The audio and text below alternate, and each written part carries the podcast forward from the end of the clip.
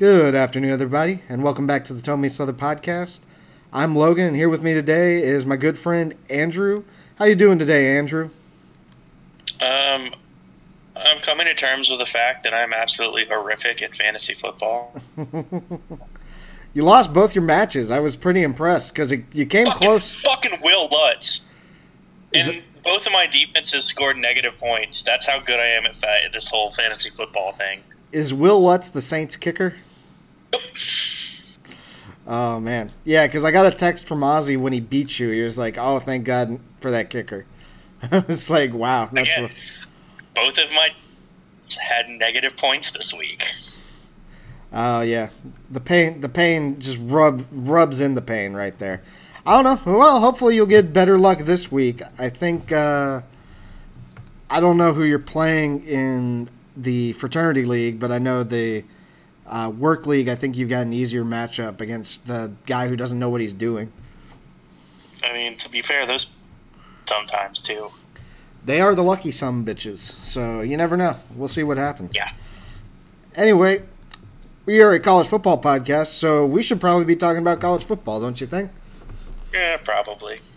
Wouldn't hurt. Honestly, with all of our fans in Sweden, we should probably talk about like hockey or ice fishing or something. Yeah. So, what is your favorite type of cured and smoked fish? Uh, probably salmon. Really? Okay. I don't know. It's really the only one that I've eaten a lot of. To be honest, uh, it's the easiest to get a hold of. I've had anchovies before; they're not too terrible, but like in terms of smoked, you know, good, you know, some good smoked salmon on a on a bagel with some cream cheese and some capers. You just like lox. Yes, that's salmon, right? technically, yes, you're technically correct. The best kind of correct. So yeah, I, I, I don't know. I kind of, I kind of like grouper, but I don't know what they've got over there. Some kind of fancy fish. A different herring. Oh, herring. Yeah, I haven't had. They see that's they don't have herring over here. I don't know. It's harder to come by anyway. Yeah. Okay, so back to college football. uh, well, this week has given us some quite some interesting games. Uh, some very close to being upset games, some actual upset games, a lot of kickers falling short of the mark, um, and a lot of teams trying going out there and proving they are who we thought they were, or that they're huge disappointments in every way to their fan base. So you know, one or the other. Uh, let's see, Andrew we want to start off with talking about our winners from each week. Who who was the winner for week two in your opinion? I think there's really two teams that were big winners on the national level, and that's LSU and USC. I think LSU, we've seen an offense. You know, we've always talked for years about if LSU you could ever have a pretty good offense to go with that fantastic defense they always have, they might be a big threat. Well, we saw it with Joe Burrow and that offense. So LSU definitely kind of had a good coming. Hey guys, we're still here. There's more to the West than just Alabama. And then USC with backup quarterback Kedon Slovis, you know, coming in injured JT Daniels and just beat up on Stanford, a team that we usually think is fairly good defensively. You know, our our all name All American, Amon-Ra St. Brown, eight catches for 97 yards and two touchdowns. So a little early, but shout out to Amon-Ra.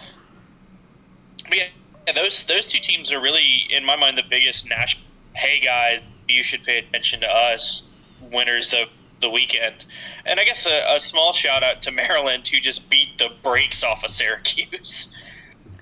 Uh, Maryland's definitely one of those teams that came out and proved themselves.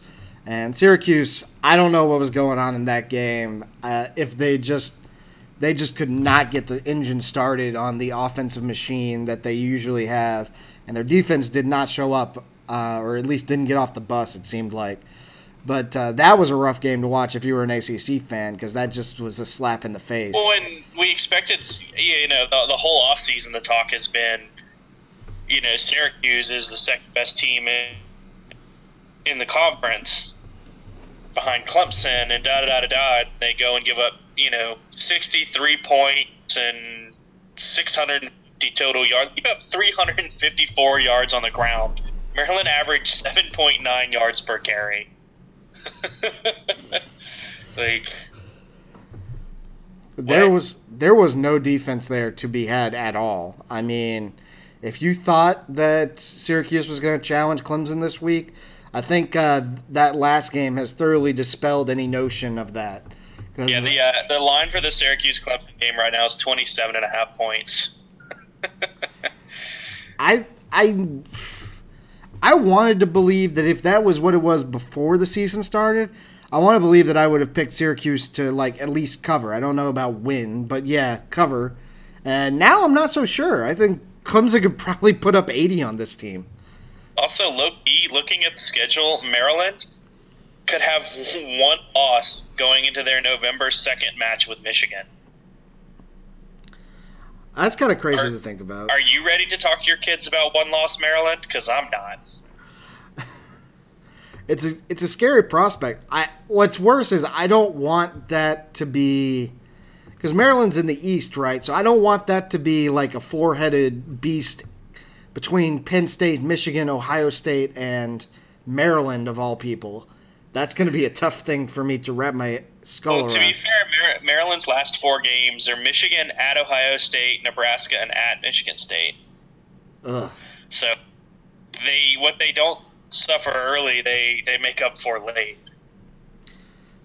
I don't know. That said, Nebraska does has not been that scary based on what we saw against the uh, Colorado, but uh, their fans seem to travel just to get disappointed, so that's good. Speaking of, that brings me to my winners for week two. So this is kind of a strange one.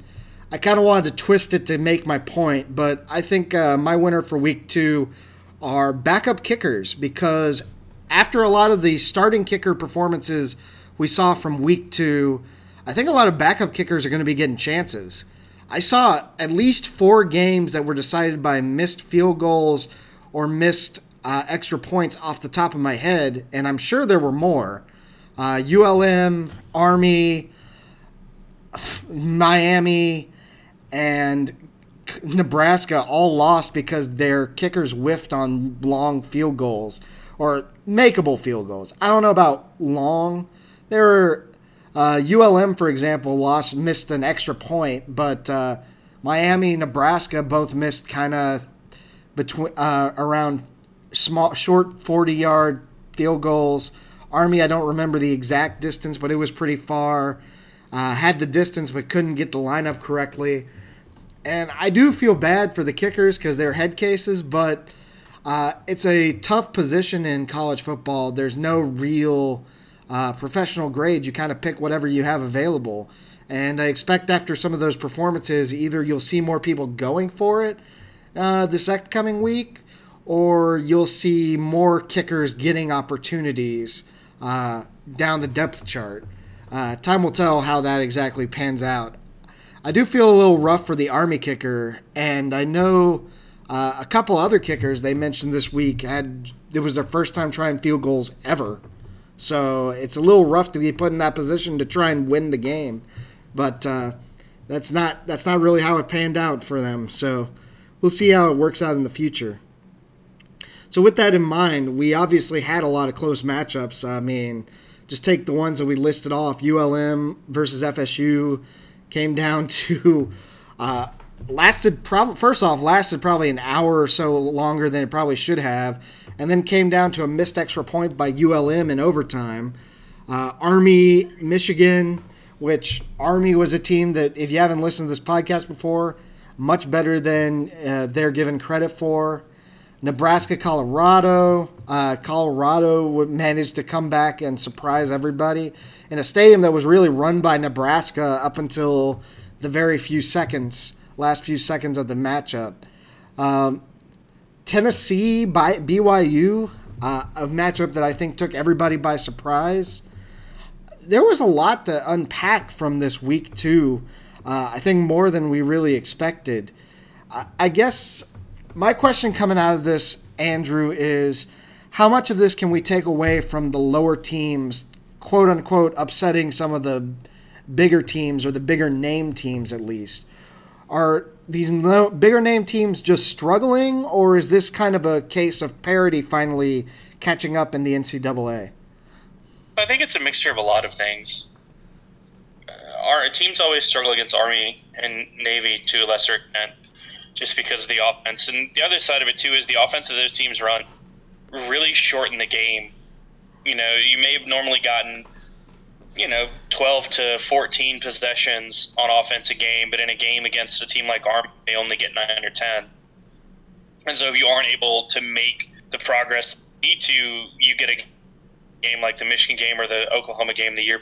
Uh, Florida State's just kind of in a disarray. You know, they.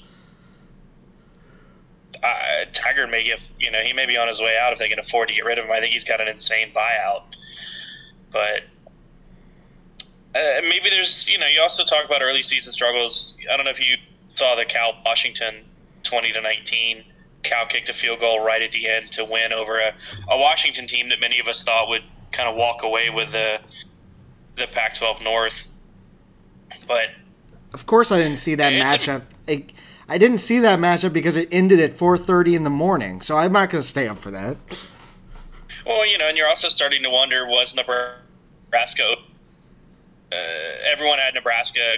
A lot of people picked them to win the West. I think I might even have, and they've really struggled offensively, especially in the first game. They struggled horribly, and then you know you give up 24 points in the fourth to lose to Colorado. You know you blow a 17 to nothing halftime lead. Like, man. So uh, to answer your question, it's probably a mixture of a lot of factors. Some teams are in disarray, and some are yeah, some you are seeing some parity levels. So it sounds like though, and for the most part, you're kind of on the side that some of these teams have just not quite fit together in week two the way they probably should have. Is that? Do you think? Uh, this is an argument that I heard on the radio recently. Do you think that there should be a preseason kind of period for uh, NCAA football where maybe it, we kind of have this in week one usually where the teams will play an FCS opponent, but maybe they should make that an official preseason thing where it doesn't count towards the season record uh, and have them play an FCS opponent just to get warmed up. That way everybody's running at the same speed. I don't. I don't know that. Uh, I feel like college football purists would probably not enjoy that idea but it's something that I've heard thrown around a couple of times, at least on the radio up here in North Carolina. What are your thoughts on that? I, I don't think it's feasible because you're already squeezing 12 games into 13 weeks, sometimes 13 games into 14 weeks. I just, uh, you know, because you'd have to start camp, say mid If say you, you bumped and you had the first week of the season you could play a scrimmage or a jamboree or whatever. Um, but again, then you you run into scheduling issues. You know, it's it's the same thing as when we talk about if you want to expand the playoff beyond four teams, you're going to have to find time to play play games, and teams aren't going to give up home games because that's where you make your money. And so you're going to run into issues of well, I mean, you look at the NFL right now where they're talking about trying to bump to an 18 game regular season schedule. I mean, I love football as much as the next guy, but you can get to a point where too much is too much. I mean, you got to give guys time to relax. You got to give guys time to rest, especially the college level where they're going to class, they're doing homework. You know, you've got to give these guys time to be students.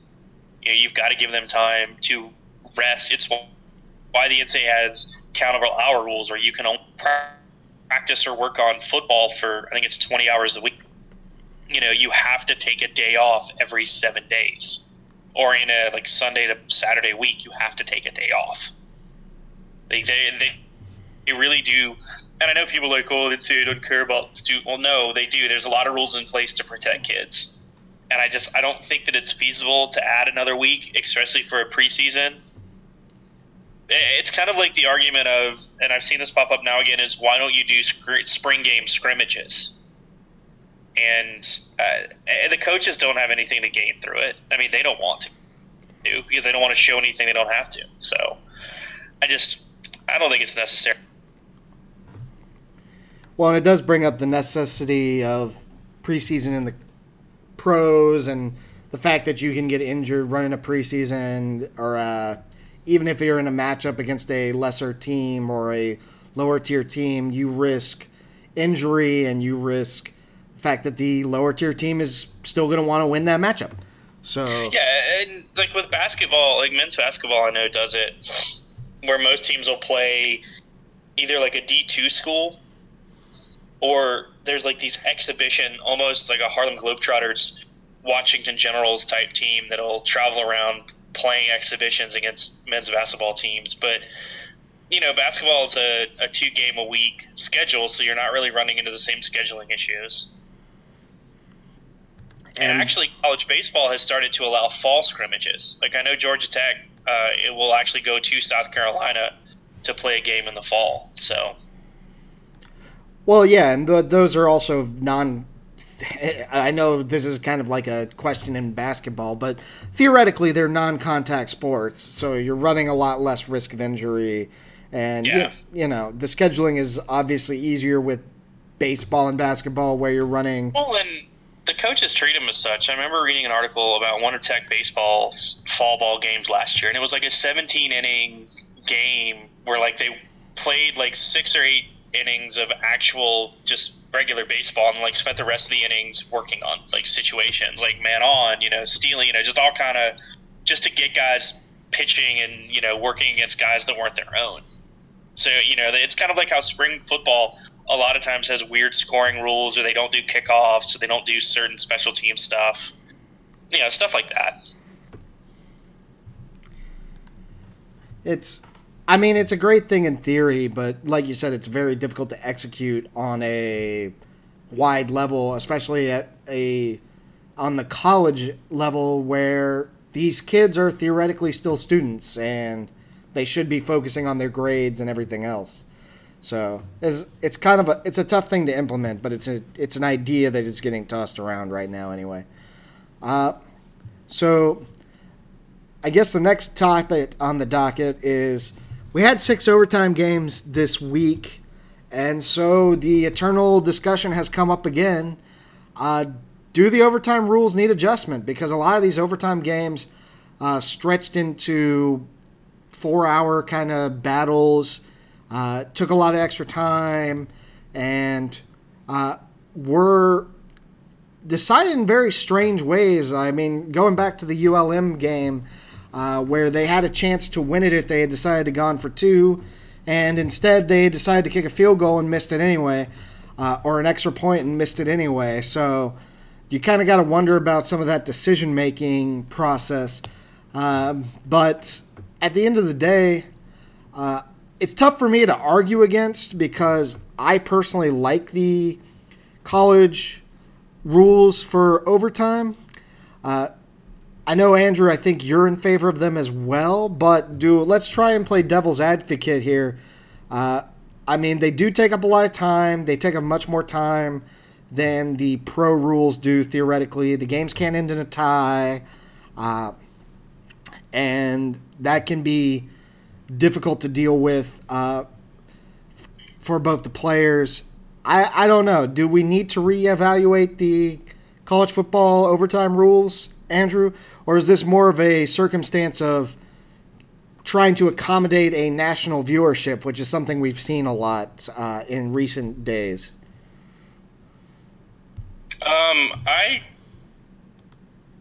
I think it's perfectly fine the way it is. To be honest with you, um, we didn't even get to the point where they needed to tweak this year, where after two overtimes it goes to alternating two point conversions. Like and we saw an NFL game end in a tie. You know, the, I guess the the one tweak, if you really wanted to make it, it more exciting, is you require everyone to always go for two point conversion, not even allow kicked extra points. Say, if you score a touchdown, you have to go for two. Yeah, you were particularly invested in that NFL game for some reason. I don't know what it was. Hmm. The other side of it too is if you wanted to, you know, make it crazier. Um, do the first overtime from the 25, the second from the 30, the third from the 35, until you're getting to where like you're snapping from the 50 yard line to the point where you can't run the ball three times and kick a field goal to keep going. I think the main argument comes from, at least from what I could tell, I was reading this off of the Read option, which is the new uh, Every Day Should Be Saturday blog. The two main arguments that seem to be against the system are one, the time constraints, because they feel like it takes too long, which it does. It takes a while because there's no tie resolution. At the at an NFL level, you're going to get base essentially what's one extra quarter, and then it's going to wrap up regardless of uh, the circumstance. Either somebody wins or or it's a tie. Um, at college level, it goes until somebody wins, and that's going to take more time. That just is what it is. Um, and then the other argument becomes uh, decision making, which is the idea that coaches should always go. It, it incentivizes coaches to always go for two, but to me, that's a coaching decision. That's not really an impact of the um, overtime itself. That's just something that coaches need to prepare for. Uh, but I don't. I don't know what your take is on it. Personally, I feel like the time constraint kind of goes back to well, we're turning college football, which is inherently not supposed to be a big time media event, into a big time media event. And now we're trying to make it fit to our schedule, which isn't always going to work. I, I don't know. Uh, but yeah, you clearly have a very strict policy on you want to keep it the way it is. Is that correct? Yeah, I think it's perfectly fine the way it is. Okay, well, uh, Anyway, if that's uh, any other thoughts on that matter? Like I said, if we're gonna tweak, I think that there could be some some small tweaks in some places, but overall, I, I think it works. I think it does what it's supposed to do. Uh, you know, and like I said, we tweaked them the rules this year at the start of the third overtime, and we didn't even get. That's true. Uh, fair enough. So we didn't, even though we, uh, even though we didn't get there, there's still all the complaints about it. It's kind of interesting. We may see more discussion as time goes on, but for the moment, I think we're okay with where it's at. All right. So, yeah. so with that in mind, let's go on to our fourth topic, our Fish Smithson updates. So, my guy Fa'ave Fa'ave uh, for Washington State, he had an all right game last week against uh, University of Northern Colorado. He had two total tackles, one solo and one assisted tackle, which is not bad. I'm hoping that he'll get more play time this week since he's going up since Washington State's going up against Houston. And I have sadly dropped my other guy, uh, Cedric Laka Alaka, because sadly I don't think he's getting any playing time. So I'm just going to focus on Fa'ave. Uh, Andrew, how's your O line at Auburn going? Well, unfortunately, I've learned that Mr. Brodarious Hamm has not played yet this season and is not in the two deep at Auburn. So, unfortunately, Mr. Hamm may have to take a step back this season. You know, Auburn beat Tulane which was expected. I think the unexpected part was they only did it 24 to 6. Uh, they ran the ball pretty well. Jatar- Whitlow, 23 carries for 96 yards and a touchdown. Uh, I don't believe they gave up a sack. It looks like they gave up two quarterback hurries the whole game. So, you know, they played pretty well. And like I said, we, we had an earlier shout out to Amon Ra St. Brown at USC with his good game. So I feel like we've kind of hit the the fish Smithson for the week. Yeah, I'm hoping that I get more stats out of Fa'ave Fa'ave next week, but we'll see what hap- what happens. That should be a fun matchup to watch. All right, moving on. Week three predictions. So a game with a lot on the line for Elizabeth. UNC at Wake Forest, a non-ACC ACC matchup. Oddly enough, on Friday night. It's probably going to be one of the closer ones. I think UNC is favored by three points right now. So it's definitely going to be a tight matchup, at least in the minds of uh, Vegas. Uh, obviously, a lot more on the line for you, Andrew, than for me. But uh, after last week, it looks like uh, the Mac attack is bringing UNC back. So I I'm kind of hopeful. I haven't seen as much out of Wake Forest to be honest. I haven't watched a lot of their games, but they're two and zero, and obviously people like what they're seeing out of them. So, who do you got in this matchup, Andrew? Man, I'm really excited for this game. These are two offenses that I think are a lot of fun to watch. Uh, Phil Longo, the OC at North Carolina, has really done a lot to help Sam Howell, the freshman quarterback, and, and really get that offense moving. You know, they still rely heavily on their running backs. And then the, the claw fence, as it's called at Wake Forest, is one of the most up tempo, fastest offenses in the country. And Jamie Newman is operating it well, slinging the rock.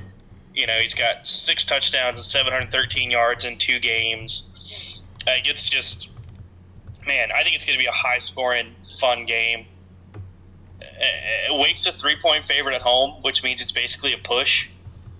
So, you know, I I think I'm going to go with UNC because I have a little more faith in their defense of getting the one or two stops they need to get to win the game. And Wake's defense just hasn't hasn't really impressed me yet. Hasn't really shown me that they can make that stop they need. I'm going to be going with UNC as well, partially because I think I've picked against them twice and it's bit me in the butt twice, but also I saw a lot out of them in last week's comeback win where their offense really came together and showed that they have a desire to win and a drive to kind of maintain themselves even under heavy pressure. And I think that this will be a game where they come out with something to prove. They want to go 3 and 0. They want to show that they're not what people thought they were last uh, last year uh, just because of all the injuries and I think that this is going to be a great start to a season for UNC and who knows uh, the Coastals up for grabs. They could be a challenger right now to UVA. So this is uh, this is definitely an exciting kind of setup uh, matchup right now, uh, and thankfully one that doesn't work against either of these teams in the ACC for some reason. I still can't quite get my head around that, but hey, uh, you never. It's know. one of those where they've played each other so much. And they aren't crossover rivals, so they don't play very often as conference opponents. And they just said, you know what, guys? Fuck it. Let's just play without the ACC's permission. I mean, hey, rivalry matchups. What do you know? They want to keep it going. Yeah, that hour and a half, hour and a half jaunt from Chapel Hill to Winston Salem. It's a great place, and I mean, it used to be It the only. fun. It used to be the only. Sorry, go And ahead. they serve beer. Well, now everyone serves beer, but uh, they used to be the only place to serve beer, so that's cool. Yeah. And there won't be an old toughie in the city. What about White Claw? Both. Oh, there'll be tons of. Are you kidding me? It's the claw fence. uh, ain't no laws with drinking claws. uh, true story. No laws when you're drinking claws.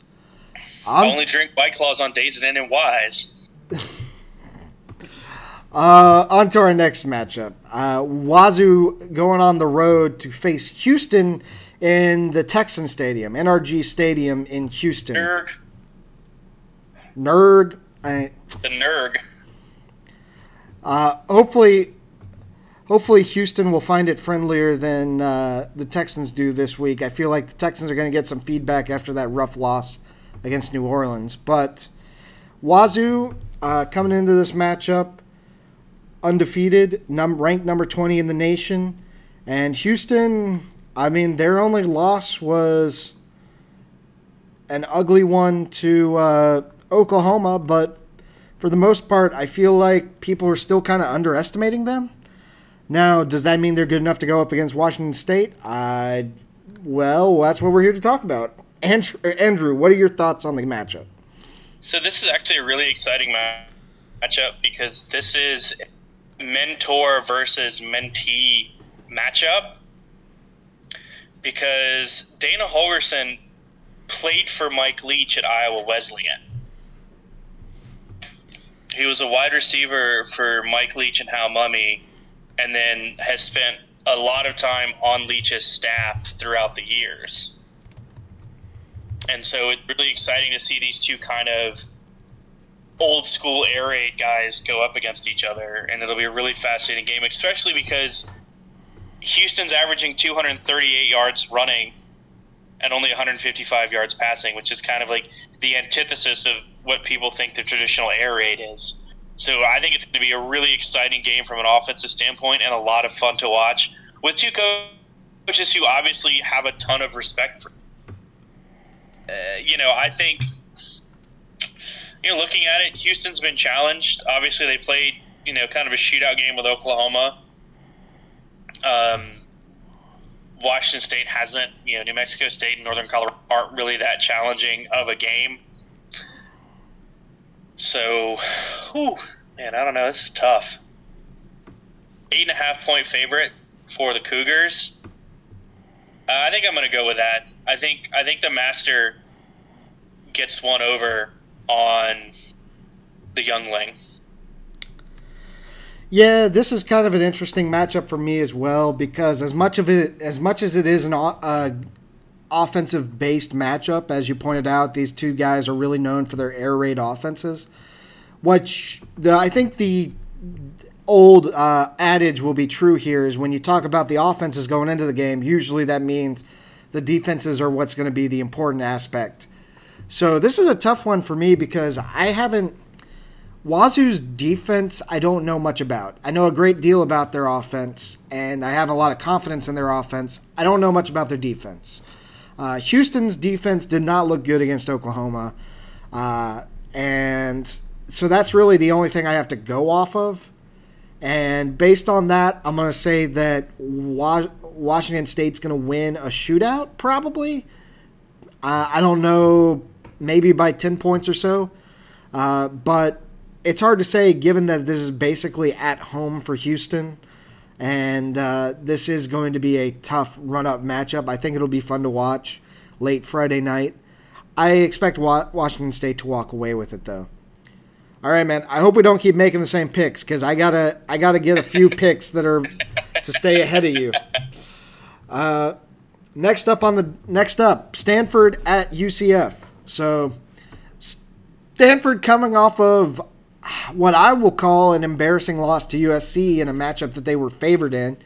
And UCF uh, still looking to prove that they deserve uh, all the hype that they continue to get nationwide. Uh, ranked number 17 in the nation, uh, want to prove themselves against a big Power 5 opponent. Andrew, who do you got in this matchup? I think it's USC, UCF because Stanford keeps fucking um, no, you know, KJ Costello's hurt. He might play, he might not play. Walker Little, they're all everything offensive linemen's out for the year. They're seven and a half point underdogs on the road at a UCF team who, again, we think's pretty good, and you know hasn't played anybody. Obviously, they played FAMU and FAU, Florida A&M and Florida Atlantic, and beat them both. So I I'm going to pick UCF because every time that I pick Stanford, they fuck me. So this time I'm going to pick UCF, and Stanford's going to end up winning. I mean, in all likelihood. I am also picking UCF uh, just on principle. I think Stanford's got too many injuries. They're coming off of a tough loss. They're traveling all the way across the country to play in the Eastern time zone against a very tough opponent. I think UCF's got all the edges they need. They should walk out of this one with the victory. Um, as long as they can pick the right starting quarterback, which I guess you could say the same thing about Stanford. That's kind of the trick of a thing uh, this week. Uh, next up, University of Florida going on the road to Kentucky. Uh, they Kentucky finally broke the 30, 32 odd uh, losing streak that they had to UF last year. So are they going to start a new losing streak this year? Time to find out. Andrew, UF's a tough opponent going going on the road though. Uh, do you think they're going to have any difficulty against the Wildcats? I think they will, but I just think it's because we're not really sure about that Florida offense. They kind of struggled against Miami, who we've seen to be pretty good defensively. So obviously that's that's pretty okay. And then they blew out a bad Tennessee Martin team, and so you know we're not sure about that. Terry Wilson, the quarterback for Kentucky's out for the so they're going to be playing a backup quarterback. You know, they've still tried to do what they want to do, which is run the ball, you know, try to control the ball, play defense, but I just think that Florida's going to have too much for them. That Florida defense this year is really, really good, and I think they're going to be able to shut down anything Kentucky tries to do. and I think this will probably be a pretty low scoring game.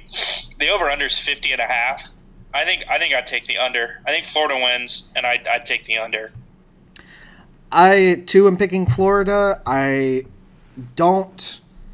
I don't have a lot to say about this matchup. Kentucky lost a lot of their talent uh, that they had last year in that winning uh, session uh, season that they had last year, and uh, I think UF uh, is coming into this. I don't think they deserve to be ranked ninth, but uh, they are a talented team, defensively especially, and I do think that this will be a pretty easy matchup for them to hold Kentucky to a couple of field goals and walk away with a pretty easy win. All right, next up, Florida State looking to bounce back from an embarrassing first couple of weeks against a very tough UVA team who is looking to run the show in the Coastal. Um, is going to be on the road for FSU, and UVA is going to be looking to prove themselves and possibly get Taggart fired a little earlier. So, Andrew, who do you got in this matchup? Man, I don't, I don't know. UVA is really, really good defensively, which is kind of what Bronco Mendenhall is known for. So it's really shouldn't be too much of a surprise. And obviously, they haven't played any offensive powerhouses in, in William and Mary. And, but then again, you know, Florida State has scored a lot of points. You know, they had a 19 point lead on Boise State before they a lead on UL. You know, this is one of those games that sets up to be kind of we think Virginia's going to be be good, and all of a sudden Florida State comes out of nowhere. Um, also, I think that a guy that we should add to our Fish Smithson watch list is Virginia wide receiver Hasise Dubois. You know, let that one settle for a minute. Hasise Dubois, you say? Hassis, Dubois, the leading receiver for the Cavaliers currently. I really like Bryce Perkins. I really like what he does at Virginia, so I think the Cavaliers are going to win this one. Yeah, uh, I like the offense. Uh, I like that. You know, like I said, Robert Anae has been able to get back to what they did so well with Taysom Hill at BYU. Well, I mean, it comes back to what we talked about at the beginning of the year. Uh, before the season even started, we essentially said that as long as Bryce Perkins is running the offense, uh, you got no reason to believe that Virginia is going to lose any matchup. And we're back at that situation. I think as long as he avoids injury, I don't see any reason why they lose this matchup. Same deal. I am also picking UVA. So, Has, Hasise Dubois. I, am going to have to keep an eye out for him, though. That'll be a fun one to watch for. Um, next up, so low key might be our matchup of the week. How firm are you for Herm as Arizona State goes on the road for Michigan State? This was a surprise upset last year where Arizona State got Michigan State at home and surprise shocked, if not the world, certainly a large pop uh, portion of the college football watchers by beating Michigan State uh, on a field goal. And I think uh, they're going to look to do it again against a ranked Michigan State this year. Uh, the difference being this time Michigan State gets them at home. That's a lot harder when you're traveling across the country to deal with. So we'll see. This is going to be low key, I think, one of the more exciting matchups of the week. Andrew, who do you got in this matchup? I don't understand how Michigan State's a 14 point favorite. That's a little crazy, to be honest with you. Uh, maybe it's because they're they're giving up negative three yards rushing defensively. That probably plays a factor. Like that's that's that's incredible. Now again, they played Tulsa and Western Michigan, but that like that is insane. That you are giving up on average minus three yards through two games. I gotta I gotta dive into this for a second. Yeah, you know, Arizona State struggled with Sacramento State on Saturday. They only won 19 to seven in a game that they really should have pretty much handled and ran away with. So I don't really, you know, I don't really know what happened you know, we were all kind of firm. Holy cow! So to in perspective, against Tulsa in their first game of the season, Michigan State gave up negative 73 rushing yards. Wow. Well, I feel like part of this is the number of sacks they're getting, probably. Like, I doubt that they actually gave up negative 73. They've got to be. This is. This is analytics for college football biting us in the ass. Oh, it's broken. Yeah, this is analytics for college football biting us in the ass by. Yeah, because they. It looks like Zach Smith, the Tulsa quarterback, had. Uh, ooh, what was? On, let me pull it back up real quick. Had ten carries for negative thirty-two yards. So yeah, I think that was. I think they they and then apparently they were two minus forty-yard plays. Don't know if those are bad snaps or something, but again, the real story is that Michigan State's really, really good defensively, which with Mark Dantonio is kind of what we expect them to be. Um, I think they're going to win at home. It's kind of like you said with Stanford. It's a long trip across the country to an area that's you know a little different. They're not really used to. It's a it's a 3 p.m. game, which is not bad because it's only an hour difference. But yeah, I just as firm as I want to be for Herm, the Sacramento State game has really kind of got me spooked. So I think I'm going to go with Michigan. Yeah, I want to go. I want to go with my head, but I'm going to go with my gut, and this is going to bite me in the ass. I know it. Uh, I think Arizona State. I they were probably looking ahead to this matchup. I can't see any other explanation for the Sacramento State game other than maybe they just suck. Um, and if they do suck, then this game will prove it to me, and I won't have to worry about them the rest of the year. But I'm going to go with my gut. I'm going to say Arizona State somehow comes away with this matchup and uh, they do it again. Surprise everybody. It'll be interesting to watch because I think uh, if it is a battle, it'll be on the defensive side of the ball and it should be interesting to see. Um, so keep your eyes out on this one. Next up, Air Force going on the road to Colorado. Colorado coming off of a shocking win against a big time Nebraska team, or what people keep calling a big time Nebraska team. We can't seem to make up our minds on that one. Meanwhile, Air Force has won one game. They've been looking forward to this matchup and want to prove themselves against Colorado. Uh, Andrew, you usually have a lot to say about Veer offenses. What do you got to say going into this matchup about uh, Air Force?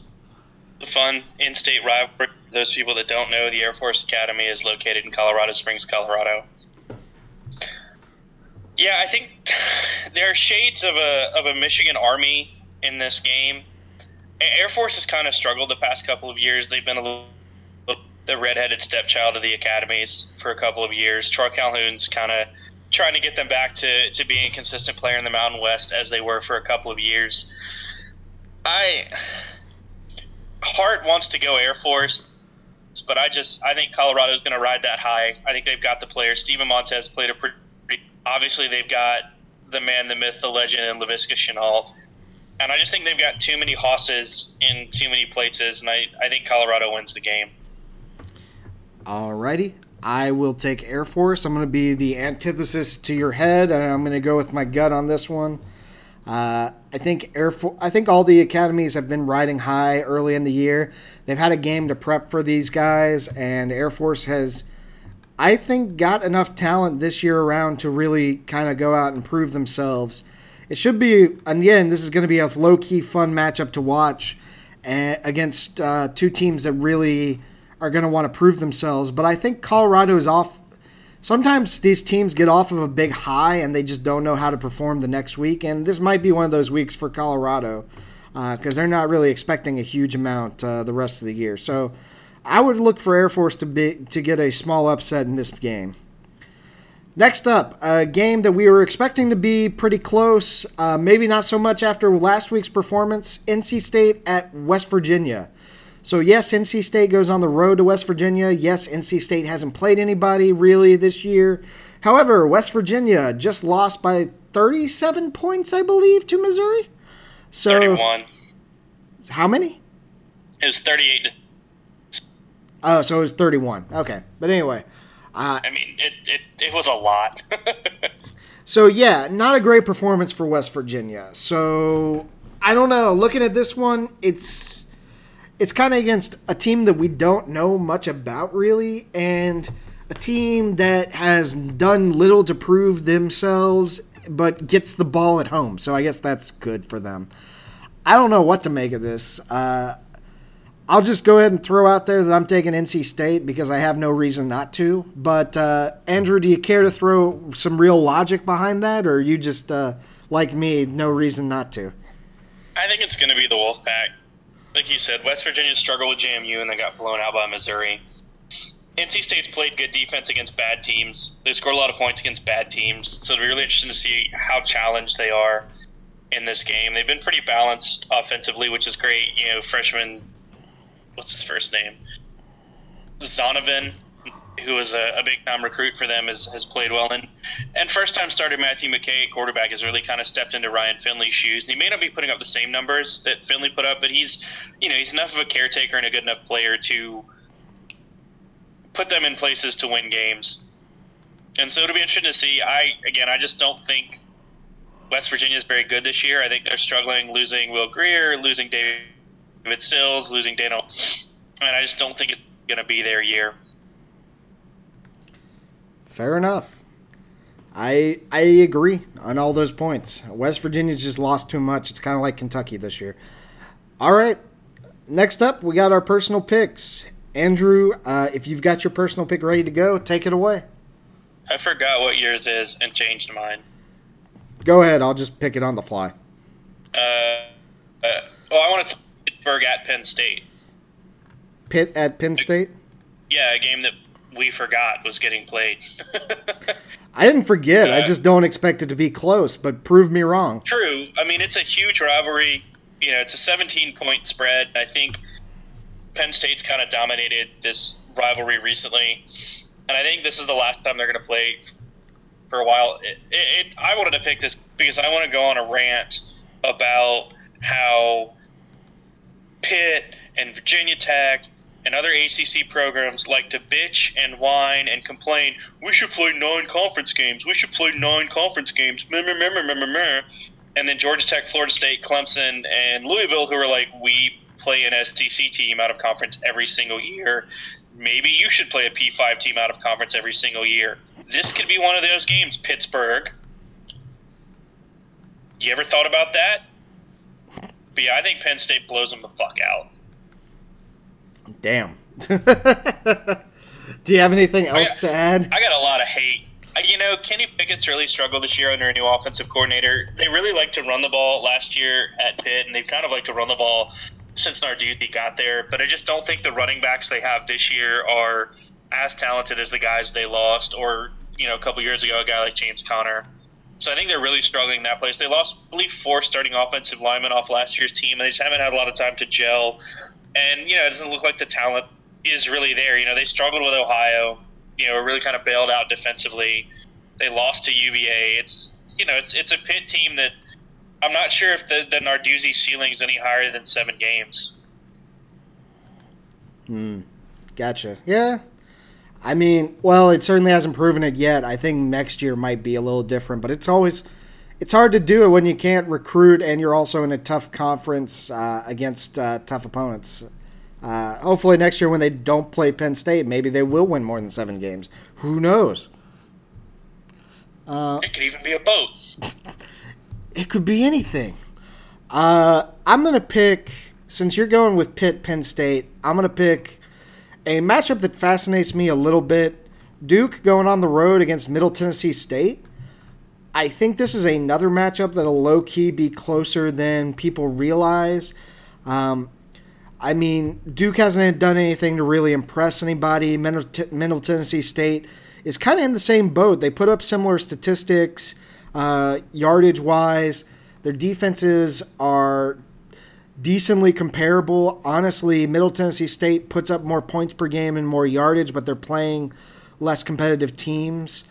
So I do think Duke will win this one. I think they've got a better offense at the end of the day, but it's it, this is kind of an interesting circumstance of uh, you know playing teams on the road. I guess uh, you don't see this a lot against big uh, time opponents. But teams like Duke, you'll see it where, um, you know, you got a home and home, and this is potentially suddenly becomes a risky matchup for Duke going on the road to a rough environment in Middle Tennessee State.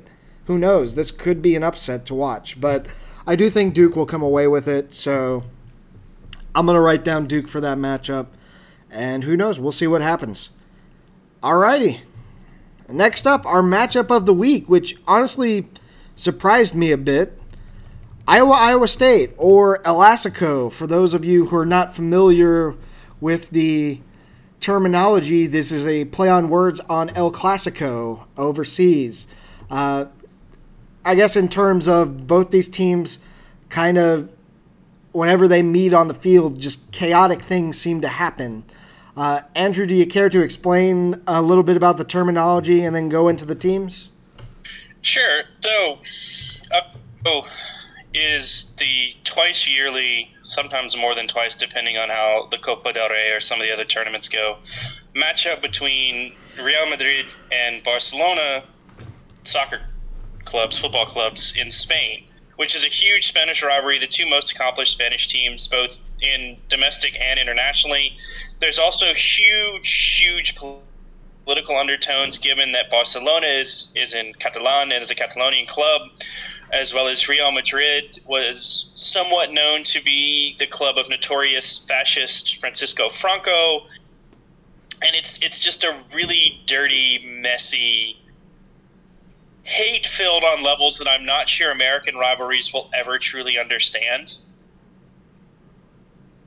Given that both of those clubs were founded prior to the Spanish Civil War in the 30s. So, yeah, it's.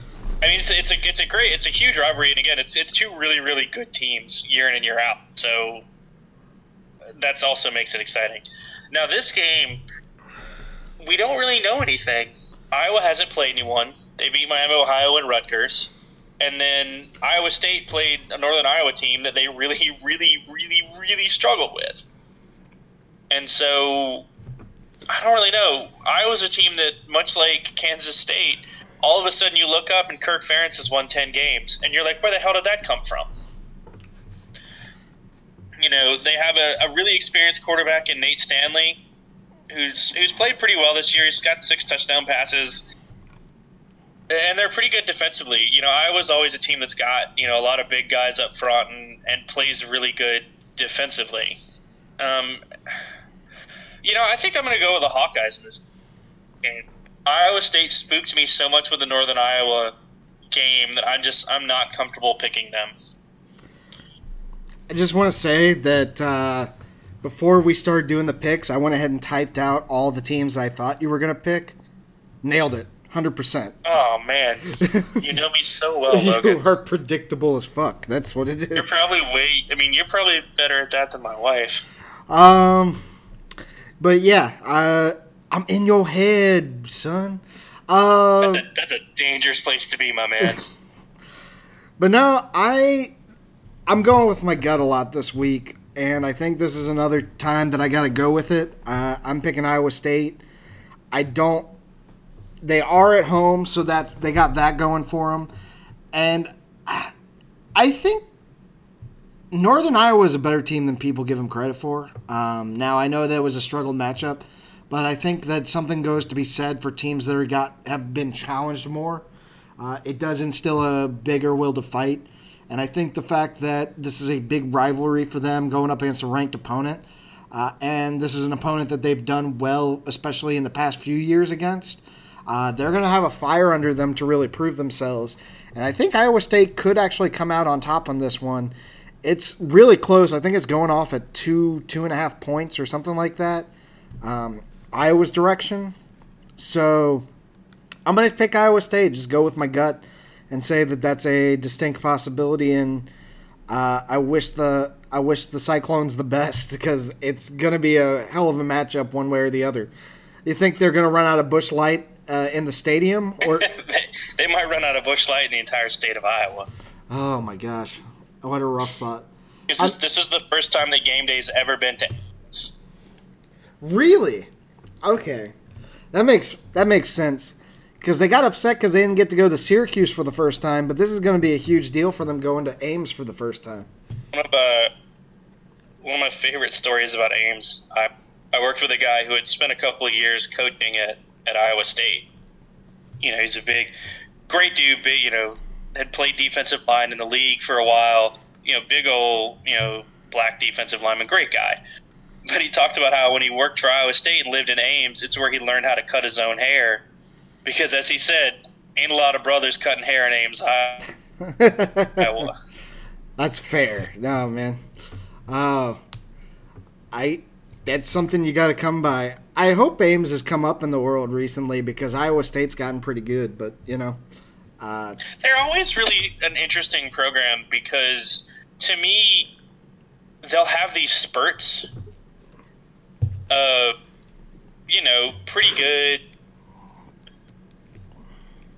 Okay, okay, and then they'll they'll lose a coach or they'll lose a quarterback. I, I can remember they they beat either played or beat Florida, like played Florida State really close or beat Florida State with a quarterback named Seneca Wallace.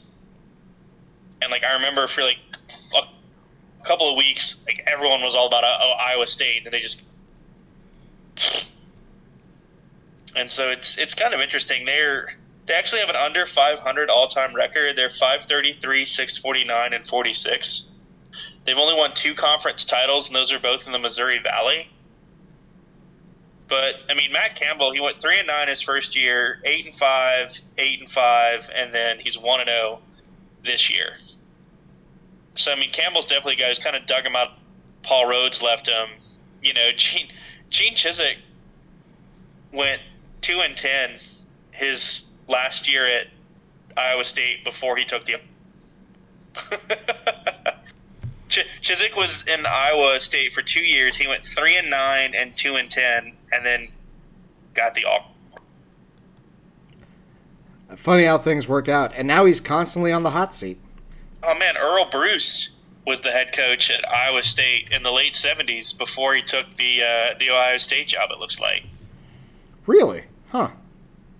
And Johnny Majors. They've had a lot of turnover and a wow. lot of talent. That's crazy because those are two really big, you know, coaching names right there, in in Johnny Majors and Earle Bruce. Uh, it's just one of those programs where people go as a launching pad, I guess. Well, but like like Johnny Majors had one winning season. He went eight and four, and then he left in 1970. Followed immediately by Earle Bruce, who had an eight and three season in 1976, an eight and four season in 77, an eight and four season in 78, and then I wonder what this says about their current uh, coach and his chances of leaving in the near future. I don't know. I mean, everyone keeps talking about Matt Campbell's the next guy, the next guy, the next guy. So, you know, it'll be interesting to see what happens if they, you know, he strings together another eight, nine, ten win season this year. Uh, time will tell. I don't know.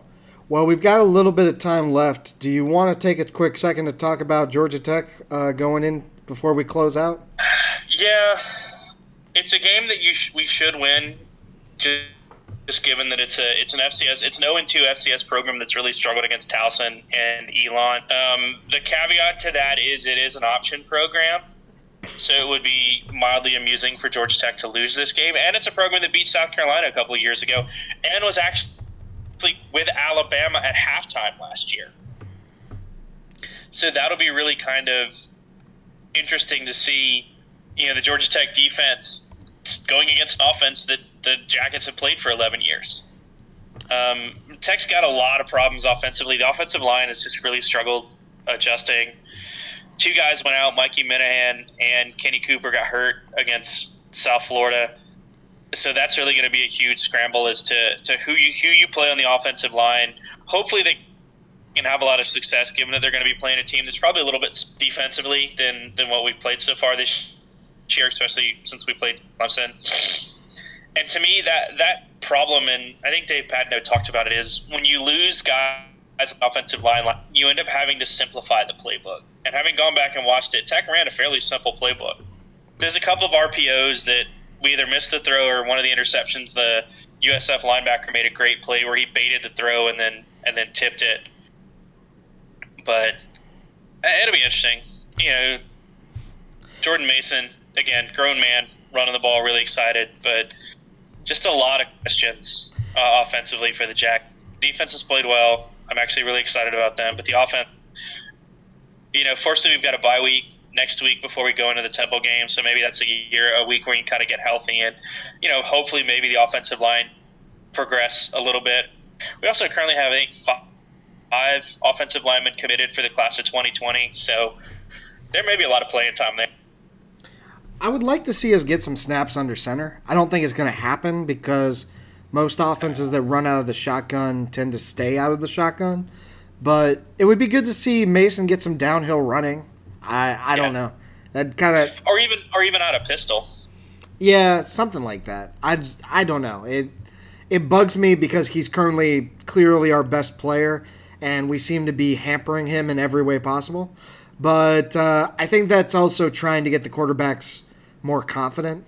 Um, I also kind of wish we would just pick one quarterback, but hey, you know what it is, what it is. Uh, yeah, it. I don't know. It's just one of those. I think you got to pick the guy who gives you the best chance to win the game, and that might not be the guy that gives you the best long term stability. So, I mean, I don't know. Lucas Johnson played a lot more. Didn't you know? Didn't look head to shoulders better than anyone else. I mean, the most successful was again Tobias Oliver, and that's just because the dude's an incredible athlete. Yeah, that's the tough part. Is I know Oliver, kind of like you said, Oliver is probably not the most long term stable quarterback, but he's the one who gets the best results game in game out. And that's just because he's a freak athlete who's really fast and really talented. I just wish he could throw the ball better. And then everybody seems to want Graham on the field, but I just haven't seen much out of him, so I don't know what to say about that. Um, yeah, and our quarterbacks all now really struggle. They're they're I don't know if it's that they're told or taught to do this. Is you know look at your first read, and if it's not there, take off because we have no. And obviously, again, the offensive line struggles, so you're not going to get a good clean pocket most of the time anyway. But I mean, a lot of times our guys will just you know stare down the one receiver that's their read. They'll be covered, and then they'll take off. You know, there were a lot of half field reads that I saw, which, given that it's a new offense, I'm not super surprised, but I'm also not super excited about because that's not a good long term. Yeah, you can't you can't live on one field reads. Well, and that was also what I didn't like about Lucas Johnson is, I mean, um, it's not my place to critique quarterbacks because I've not been one, but he never looked comfortable in the pocket. Even when he was getting time, it looked like his first thought was like he would hold he would kind of like you said stare down the receiver for two seconds and then if it wasn't open he would immediately think about running the ball and i'm like at least with oliver it's like you know what you're going to get which is he's probably going to run the ball anyway but that's because the o-line is busted um, but lucas johnson's supposed to be our big throwing quarterback and he doesn't seem to want to throw the ball or want to do any of that stuff or at least he doesn't seem to be comfortable with it. I don't know, one or the other. But uh, it's it's kind of a it's kind of a frustrating prospect when you're like, this is our best quarterback who at throwing, and he's probably going to be our long term guy, but he does he's not comfortable under center at all or in the pocket, and that's frustrating to deal with. Yeah.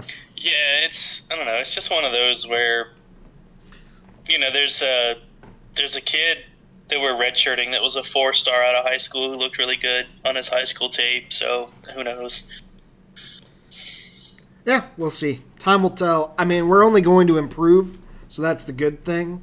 It's just frustrating that uh, the game against USF was close enough that uh, we had to be worrying about it like this. But you know, tis what tis. Hopefully, the game against Citadel goes well, and we don't have to worry about anything uh, over that time. We, nice. That would be nice. And it's the early game too, so like if we fuck around and lose it, my entire Saturday is just shot to hell. Uh, that's why I'm going to a brewery and ignoring Actually, all aspects. I take that back. Spurs play Crystal Palace at, at nine, so my day could already be shot to hell if they fuck that one up.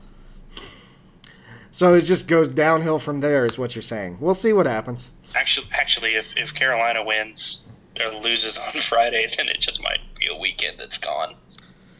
Oh, uh, I'm wishing for the best for you, buddy. Uh, I'm just gonna go to a brewery and check the scores later and not worry about it. Anyway. Yeah, that's that's probably the best philosophy. All right, well, that's going to wrap us up for this week. Thanks as always to our listeners for tuning in, and thanks Andrew for coming on. And feel free to tune in next week and check out what uh, happens in week three. Have a good uh, night. Have a good night, everybody. Return of the Mac.